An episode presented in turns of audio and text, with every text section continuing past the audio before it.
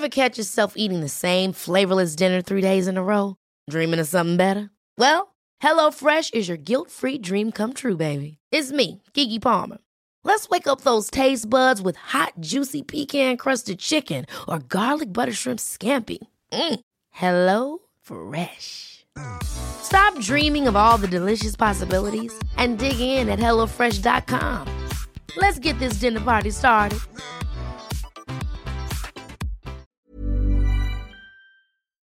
Bonjour, aujourd'hui dans La Santé expliquée à ma fille, je répondrai aux questions de Sacha sur l'effet placebo. Alors mythe ou réalité, les réponses dans un instant. Puis avec le docteur Jean-Michel Cohen, nutritionniste, nous ferons un point sur le Dry January, le mois sans alcool et toutes les polémiques qui l'entourent.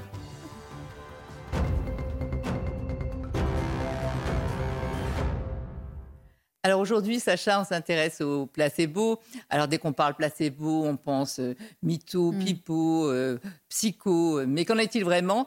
euh, On va essayer de comprendre vraiment ce qu'est le placebo. Alors déjà, le mot placebo, ça veut dire quoi ? Ça vient d'où ?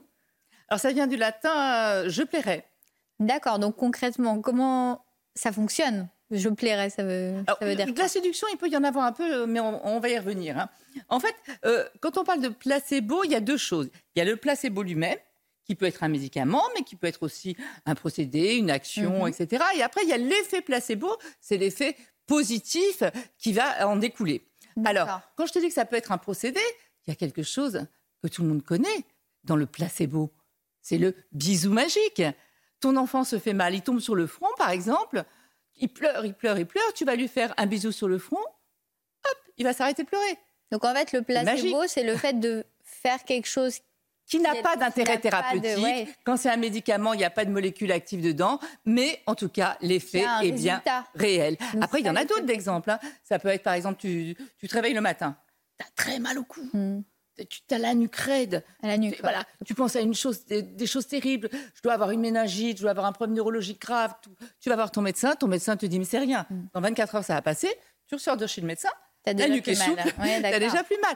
Ou alors, euh, par exemple, tu n'arrives pas à dormir. Tu dis je vais prendre un somnifère. Mm. Tu prends le somnifère, tu le prends, cinq minutes après, tu t'endors. Pourtant, il lui faut vingt minutes, mm. une demi-heure pour être efficace. Tu as mal à la tête, tu prends un comprimé d'aspirine. C'est pareil, il lui faut du temps. Mais le fait de l'avoir pris, déjà, tu te sens mieux. Donc, ça veut dire que c'est quand même psychologique, l'effet placebo, qu'en gros, il ne se passe rien, quoi. Alors, en fait, tout est psychologique, hein, de toute façon, euh, tout passe par la tête. Mais en fait, si, il se passe quelque chose. Et c'est ce qu'il faut comprendre, c'est que euh, le placebo est totalement subjectif, mm-hmm. mais l'effet, lui, est bien réel. Et pourquoi ? Parce que notre cerveau est un véritable labo. Il faut comprendre que notre cerveau est capable de fabriquer tout un tas de substances. On va voir les principales, mais il y en a d'autres. Hein. Il peut fabriquer des hormones, tout ça. Il peut fabriquer notamment des antalgiques, mais des antalgiques comme... Il fabrique euh... des médicaments. En gros. Oui, il fabrique des médicaments. Okay. Mais c'est ce qu'en fait, on, nous sommes autothérapeutiques grâce au, au cerveau. Pourquoi on n'est pas malade en général ? C'est parce qu'on fabrique en permanence des, petits, des anti-inflammatoires, des anticancéreux, des antibiotiques, de la dopamine, des hormones. Voilà pourquoi, en fait, c'est efficace. Donc, c'est pas il vraiment pas, psychologique. Il ne faut passe. pas croire que l'effet placebo n'existe pas. Quand les gens vont mieux, c'est pas du cinéma. Ils vont réellement mieux. Il y a vraiment une réaction qui se passe dans oui. le cerveau. C'est pas juste euh, psychologique. Mais il y a une réaction qui se passe dans le cerveau, mais qui est tellement importante que je rappelle que la première personne qui a trouvé... Ah oui, comment c'est né le placebo ? Eh bien, la première personne qui a trouvé l'effet placebo, c'était un médecin américain euh, pendant la guerre. Tu imagines, pendant la guerre, les blessures de guerre, c'est quand même pas rien. Hein, on, on doit amputer, et cetera. Eh bien, en fait, il s'est aperçu qu'il lui restait pratiquement plus de morphine. Alors que la morphine, c'est ce qui vous soulage, c'est ce qui vous calme. La douleur, oui, oui. Quand il a vu qu'il avait pratiquement plus assez de doses de morphine, qu'est-ce qu'il a fait ? Il a mis ce qu'on appelle du sérum physiologique, c'est-à-dire c'est de l'eau salée. Donc il et leur a fait croire qu'il en avait encore. Voilà, voilà. Et il les a soignés et, avec et ça rien. a marché, et ça a marché. Donc tu vois, quand on dit que c'est psy, mmh. ça veut rien dire. L'effet est réellement là. Donc est-ce que ça pourrait remplacer les médicaments qui eux ont un, un, un vrai, une vraie action euh, scientifique ? On pourrait les remplacer par un placebo qui n'a pas Alors, d'action, mais qui on, a quand même un résultat. On pourrait le faire, mais il n'y a pas d'intérêt en médecine générale de le faire. Euh, pourquoi ? Déjà, il faut bien comprendre que l'effet placebo, Il y a des gens qui sont placebo-sensibles D'accord. et d'autres et qui ne le sont pas. Okay. Ça va dépendre des gens. Okay. Et surtout, c'est pas prévisible. C'est-à-dire que tu peux pas savoir, tiens, euh, ce patient-là, il est placebo-sensible, chez lui, ça va marcher. Euh, par exemple, si je te fais, si je prévois de faire trois anesthésies générales, je sais que les trois vont s'endormir. À trois c'est, personnes, tu veux voilà. dire. D'accord. C'est, ça, c'est prévisible, les médicaments. Euh, de même, donc, ce n'est pas prévisible oui. et ce ouais. n'est pas reproductible. C'est-à-dire, C'est-à-dire que ça peut marcher un moment, et puis après, la fois d'après, ça ne marchera pas. On peut pas rep- on peut pas savoir si ça va être reproductible ou pas. En revanche, si je refais mes anesthésistes générales deux fois, trois fois à mes patients, eh bien, les deux, trois fois, ils seront endormis. Donc, tu vois, ça, ça c'est une grosse différence. D'accord. Après, ce qu'il ne faut pas oublier, quand tu parles de médicaments, c'est qu'on ne peut pas mettre un médicament sur le marché sans l'avoir testé. Donc, quand on a un médicament où il y en a déjà un autre qui existe dans la même famille, on va comparer le nouveau médicament, médicament que l'on existant. veut mettre sur le marché avec l'ancien médicament. Mais quand il n'y a pas de médicament existant, on va le comparer à quoi ? À un placebo. Alors, c'est-à-dire qu'on va donner... Peut... Voilà, comment on compare le médicament au placebo ? En fait, ce que l'on sait... On compare c'est... l'efficacité, du coup. Ce que l'on sait, c'est que tous les médicaments ont déjà un effet placebo. On estime à hauteur avec une efficacité de trente pour cent pour tous les médicaments. Donc, quand tu vas mettre un nouveau médicament sur le C'est-à-dire marché... Que le simple fait de prendre un médicament, voilà. c'est efficace voilà. à trente pour cent. Pas chez tout le monde, mais euh, okay. la moyenne, en, c'est en ça. Moyenne, donc, avant de mettre un médicament sur le marché, un nouveau médicament, mmh. on va le tester. La plupart du temps, c'est ce qu'on appelle une étude randomisée en double aveugle. Je m'explique. Oui. On va prendre une population, une, une grande cohorte, plusieurs personnes, la moitié... Euh, donc, ils sont tirés au hasard. La moitié euh, prendront le nouveau médicament que l'on veut mettre sur le marché. L'autre moitié prendront un placebo, c'est-à-dire rien, quoi, hein, du sucre, de mais l'eau. Mais qui ressemble, qui est... Enfin, ils savent pas. Mais c'est la même forme, c'est la D'accord. même... Et surtout, le patient ne le sait pas, mais le médecin non plus ne le sait pas. Donc, le, comme mé- ça, le médecin, il donne un médicament, il ne sait pas s'il y a non, vraiment voilà. un médicament. Pour être sûr de ne pas, pas influencer, parce d'accord. que sinon, oui. le médecin, quand il sait que là, il donne le médicament, il, il peut avoir une influence, tu ouais, vois, d'accord. genre convaincu, convaincant, je sais que vous avez le bon et tout. Ouais. Donc là, pour que personne, euh, qu'il n'y ait pas de biais, si tu veux, donc voilà. C'est ça, en double aveugle, ça voilà. veut dire ni et les médecins, ni les tous patients. Tous les médicaments sont testés de cette manière quand il n'y a pas d'autres médicaments pour comparer. Donc, tu vois. Donc il faut que le médicament soit plus efficace. Bien sûr, ah bah oui. Que... D'accord. Et, t'a, t'a... Et s'il n'est pas plus efficace, il ne sera pas mis sur le marché. D'accord. Et tu as dit tout à l'heure que ça dépendait des individus. Alors est-ce qu'on a une placebo-sensibilité ? Bien sûr. Enfin, ça dépend de quoi ? Pourquoi il y a des gens qui sont plus réceptifs que d'autres ? Ça dépend d'énormément d'éléments. On va voir les principaux. Ça va dépendre évidemment de l'individu. Est-ce qu'il est plus en attente de traitement, mmh. tu vois, plus sensible à tout ça ? Euh, donc ça dépend de l'individu, ça dépend de la pathologie. Les principales pathologies qui sont placebo-sensibles... Ah oui, il y en a qui, qui réagissent, oui d'accord. Voilà, et, et puis après, la pathologie, si c'est, c'est plutôt les douleurs, c'est plutôt la migraine, c'est plutôt l'anxiété. Euh, quelqu'un qui a quarante-deux de fièvre avec une septicémie, on ne va pas lui mettre un placebo. Hein. Bien sûr, ok. Après, ça va dépendre énormément de la relation entre le médecin... C'est ce qu'on disait tout à l'heure, il faut oui. qu'il soit convaincant. Euh... Voilà, il faut qu'ils s'entendent bien, il faut qu'il y ait une relation de confiance. Quand tu vas chez un médecin et qu'il te prescrit ça comme ouais. ça, et que tu vois qu'il s'en moque complètement, et cetera, franchement, tu n'as pas tellement envie... Il y a vraiment une, une efficacité euh, oui, mais même avec les vrais médicaments. Hein. D'accord, ouais, okay. Comme je te disais, il y a un effet placebo, même avec les vrais médicaments. Okay. Regarde le succès de l'homéopathie, c'est aussi parce que la personne est convaincue, va te prendre en charge, mmh. va t'expliquer... C'est une approche globale. C'est tout et l'encadrement c'est, qu'il y a tout autour. Le succès aussi okay. de l'homéopathie. Hein. Donc, tu vois que ça marche. Et l'effet est, est réel, tu vois. C'est quelque chose de, de subjectif, mais l'effet, lui, est bien réel. Euh, la présentation, ça veut dire quoi ? La présentation, c'est-à-dire qu'on s'est aperçu que plus ça fait mal, plus ça marche. Un placebo en piqûre sera plus efficace qu'un placebo en crème. Ou, et un ou, médicament ou, aussi voilà. voilà. Donc, euh... Donc, les médicaments, pareil. Hein. Okay. Donc, la présentation... Euh, la couleur la, Pardon ? La couleur. La couleur. Est-ce que tu as déjà vu un somnifère rouge ? Non. Et vous ne verrez jamais un somnifère rouge. Parce qu'en fait, le rouge, c'est plutôt excitant, et cetera. Donc, tous les médicaments somnifères ou anxiolytiques ou autres sont de couleur claire. Dans c'est les encore bleus, la partie psychologique les... oui, mais qui a, a un vrai impact Après... sur l'efficacité. En mais fait. Oui, c'est vrai. Après, il y a le prix qui compte. Plus c'est cher, plus ça marche. Oh, j'ai eu un traitement très cher. Oui, ou la marque. Les trucs oui. connus avec des marques connues fonctionnent plus. Tu as raison. Plus, euh... Les génériques... Alors oui. que ce sont les mêmes molécules que Par les exemple. Princeps, et bien souvent les gens disent que ça marche moins, mmh. qu'ils ont des effets secondaires, et cetera. Tu vois, c'est D'accord. la même chose. Le remboursement aussi.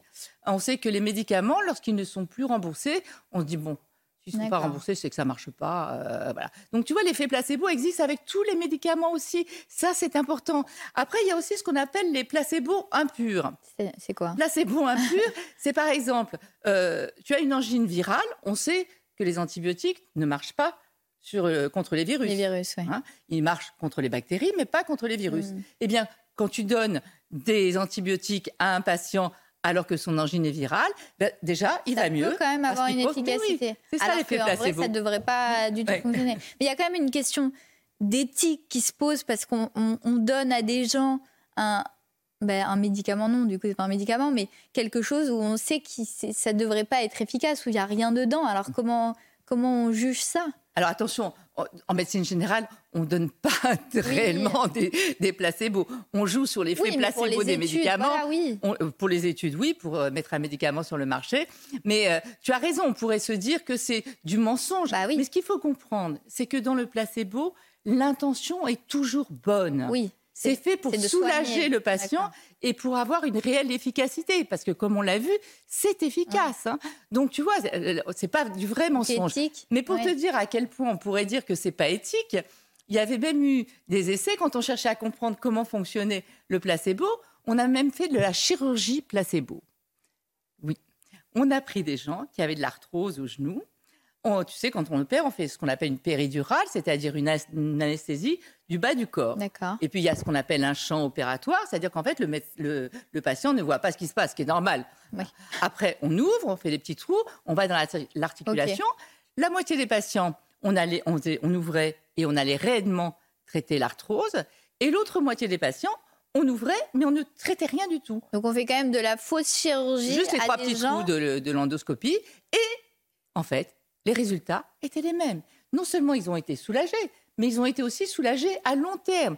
Donc l'effet placebo marche aussi à long terme. Donc pour en venir à ta question d'éthique, mmh. on pourrait se dire que c'est pas éthique. Oui, mais... mais quand on donne un bon médicament qui est censé fonctionner et à côté à d'autres personnes qui sont aussi malades, oui, mais... on donne un médicament où il n'y a rien dedans, c'est... c'est... Je, je comprends. Mais il y a des comités d'éthique, des comités mmh. de surveillance qui surveillent tout ça. Il y avait eu un essai où finalement on s'est aperçu très rapidement, c'est dans la sclérose en plaques, on s'est aperçu très rapidement que finalement, euh, le médicament était très actif et le placebo pas du tout. Ils ont immédiatement arrêté l'essai ah, et arrêté de donner de la poudre de perlimpinpin. Donc ça reste à... quand même pour traiter on, le patient, on, il n'y a on, pas de cas. Voilà, où... on, on, on reste éthique. Il y a aussi, ça c'est tout à fait nouveau, on, on, on a ce qu'on appelle les placebos, moi j'aime pas le mot, placebo honnête, ce qui voudrait dire que les autres ne sont pas honnêtes. Mm-hmm.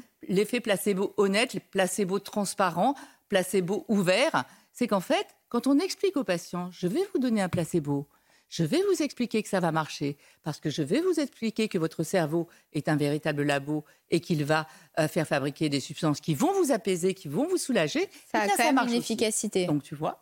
Oui, donc ça veut dire que c'est pas, c'est, enfin, ça dépend encore ouais. d'autres choses. C'est vraiment le cerveau qui va décider. Mmh. Et alors l'effet nocebo, c'est, c'est l'inverse du placebo ouais. parce qu'on on en parle beaucoup moins que le placebo, ouais. mais ça existe quand même. Alors est-ce que tu peux nous ben c'est l'inverse, dire ce comme que tu c'est dis. Avec des exemples? Placebo, ça veut dire je plairai. Nocebo, c'est je nuirai. C'est-à-dire qu'en fait, c'est le pendant négatif du placebo. Alors concrètement, dans la, concrètement, dans la ben c'est, vie pratique, euh, c'est quoi? Tu vas chez le médecin, euh, il prend la tension, tu as le stress du médecin et tout. C'est ce qu'on appelle l'effet blouse blanche, dix-huit de tension. Tu rentres chez toi, D'accord. stress de tension. C'est là. Après, okay. les notices. Tu lis les notices des médicaments. Euh, tous les effets secondaires. Oui, tu as plus oui, d'effets secondaires. Vrai. Ils avaient testé noti- médicaments sans notice, médicaments avec notice, plus d'effets secondaires. C'est ce qui s'était passé quand on avait fait les tests vaccin Covid euh, et on avait, pour tester, on avait fait des vaccins, mais euh, avec de l'eau dedans. Enfin, il n'y avait rien du tout. Donc, placebo, et l'autre, il y avait le vaccin. vaccin. Eh bien, il y a quand même trente et un pour cent des personnes qui avaient le placebo qui ont fait des effets secondaires. Donc, tu vois... Alors qu'il n'y avait pas plus... la mais substance. C'est... Oui, mais c'était vrai. C'était des ah, vrais oui. effets secondaires.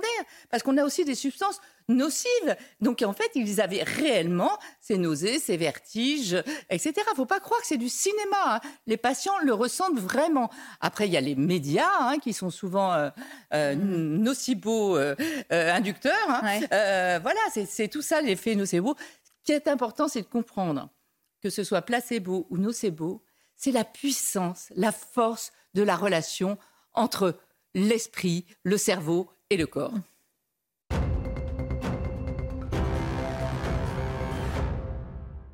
Docteur Jean-Michel Cohen, bienvenue, ravi de vous retrouver comme chaque semaine.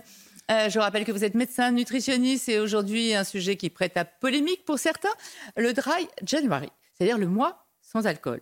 Oui. C'est utile, c'est pas utile, on va y revenir. Alors on va revenir sur l'utilité, mmh. on va rappeler que ça a été créé en deux mille treize, qu'en deux mille treize il y a seulement sept mille personnes qui le suivent et qu'en deux mille vingt-trois il y a eu dix-sept millions de personnes ah oui. qui l'ont suivi, donc c'est devenu un vrai phénomène.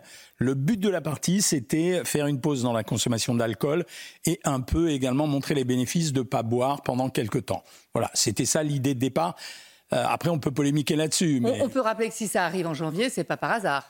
Alors, en janvier, bien sûr, parce qu'il y a eu les fêtes de fin d'année et qu'on sait que même si on promulgue en permanence des règles de modération et de consommation euh, limitée, les gens se lâchent beaucoup plus. Donc, en début d'année, c'est une forme de détox alcoolique qui est entreprise. On aurait pu le faire au mois de février, puisqu'il est plus court euh, en nombre de jours. Là, c'est, c'est vous parlez pour vous. En fait, cette idée est née comme cela. Elle prête à polémique, parce qu'il y a une partie des gens qui disent que condamner systématiquement euh, un produit comme le vin, qui est quand même un produit qui appartient à l'humanité, c'est un peu excessif, mais elle peut Euh, rendre service aux gens, puisque apparemment euh, ceux qui font ce mois-là déclarent pour presque quatre-vingts pour cent mieux dormir, une partie d'entre eux euh, disent avoir euh, une meilleure activité intellectuelle et surtout ils dépensent moins d'argent, donc il y a quand même des bénéfices à faire ça. Après moi je trouve que effectivement on le fait, on le teste, on s'aperçoit de toutes ces qualités.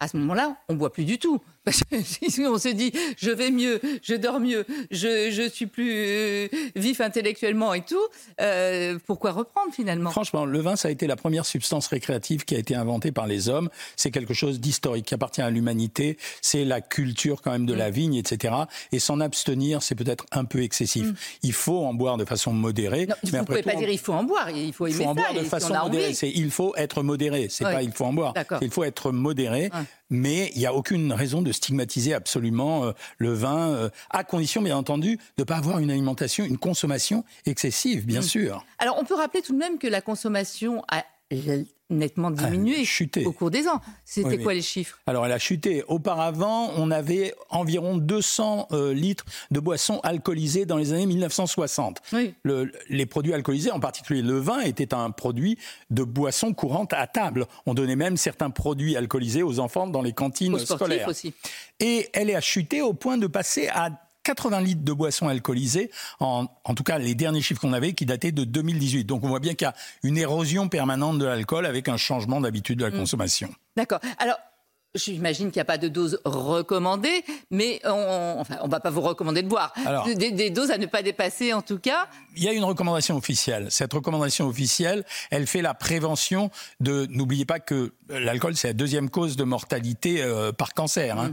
Euh, cette recommandation, elle est de l'ordre de deux verres de vin par jour et pas tous les jours. Ça veut dire grosso modo une consommation de dix verres, pas de vin, mais de dix verres de boissons alcoolisées par semaine. Voilà, si on ne dépasse pas cette dose, on est considéré comme étant à l'abri des, des accidents ou des problèmes de santé qui pourraient survenir. On, on peut rappeler tout de même que si on veut savoir, si on se pose des questions, quand on commence à se poser des questions quand même sur son alcoolisme, c'est qu'il y a un souci, c'est qu'on commence déjà à, à être un petit peu dans la pente de côté un petit peu trop. Quoi. Le, le problème, de, c'est, c'est la dépendance. Voilà. Ça veut dire qu'en fait, on se mitridatise progressivement, c'est-à-dire qu'on s'habitue aux doses de consommation d'alcool qu'on prend. Et en fait, il en faut de plus en plus pour ressentir les effets euphorisants que mmh. peut donner l'alcool. Voilà le problème. de. Mmh. Et il y a beaucoup de gens qui découvrent consommer trop de boissons alcoolisées simplement parce qu'on le leur dit. Eux ne s'en rendent plus compte. Oui, mais c'est important ce que vous dites. Euh, c'est-à-dire qu'en fait, c'est, en gros, c'est savoir si... Tiens, je veux m'arrêter, est-ce que je peux ? Je veux,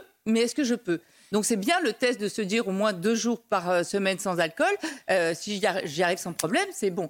De on voit quand même. Vue, de mon point de vue, si, si je peux rajouter ça, de mon point de vue, le seul intérêt de ce Dry January, c'est de montrer à certains qu'ils sont dépendants à l'alcool oui. et de les forcer à tester un arrêt. Voilà mmh. le vrai intérêt de, mmh. du système. On rappelle tout de même que vingt-trois virgule six pour cent des plus de dix-huit ans Euh, dépassent les fameux repères des dix verres par semaine. Oui, hein. on, a, on a un peu plus d'un quart des ouais. gens qui dépassent les repères euh, recommandés de deux verres de, de, mm. de boissons alcoolisées par semaine. C'est quand même beaucoup encore. Et c'est un phénomène qui touche de plus en plus les jeunes gens. Ça veut dire euh, cette tranche d'âge euh, de dix-huit à trente ans où on a pris l'habitude de boire un verre le soir en sortant du travail parce que ça relaxe. Mais un verre plus un autre verre, ça fait beaucoup à la fin de la semaine. Mm. Il y en a beaucoup aussi dans, dans les polémiques qui circulent actuellement qui disent... voilà.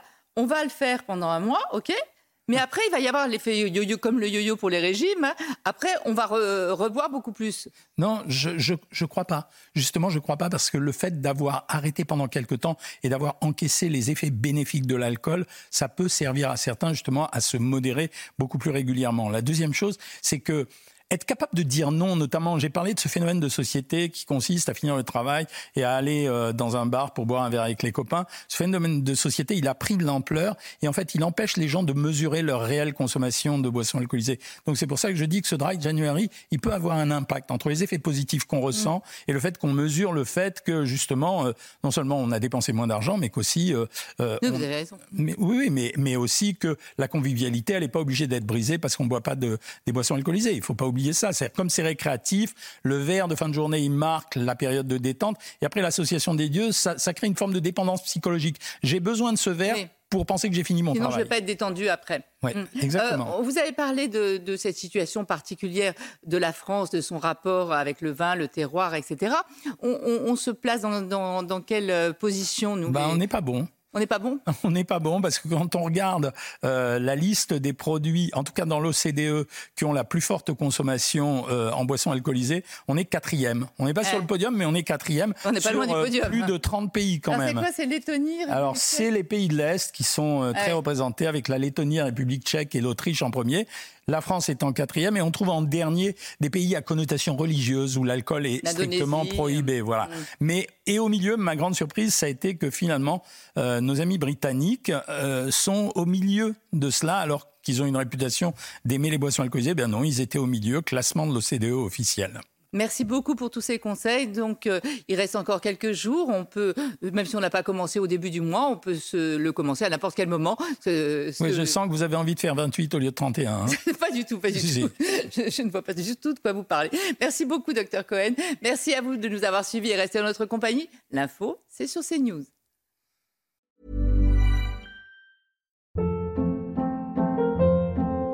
Hold up. What was that? Boring. No flavor. That was as bad as those leftovers you ate all week. Keke Palmer here. And it's time to say hello to something fresh and guilt-free. HelloFresh. Jazz up dinner with pecan-crusted chicken or garlic butter shrimp scampi. Now that's music to my mouth. HelloFresh. Let's get this dinner party started. Discover all the delicious possibilities at HelloFresh dot com.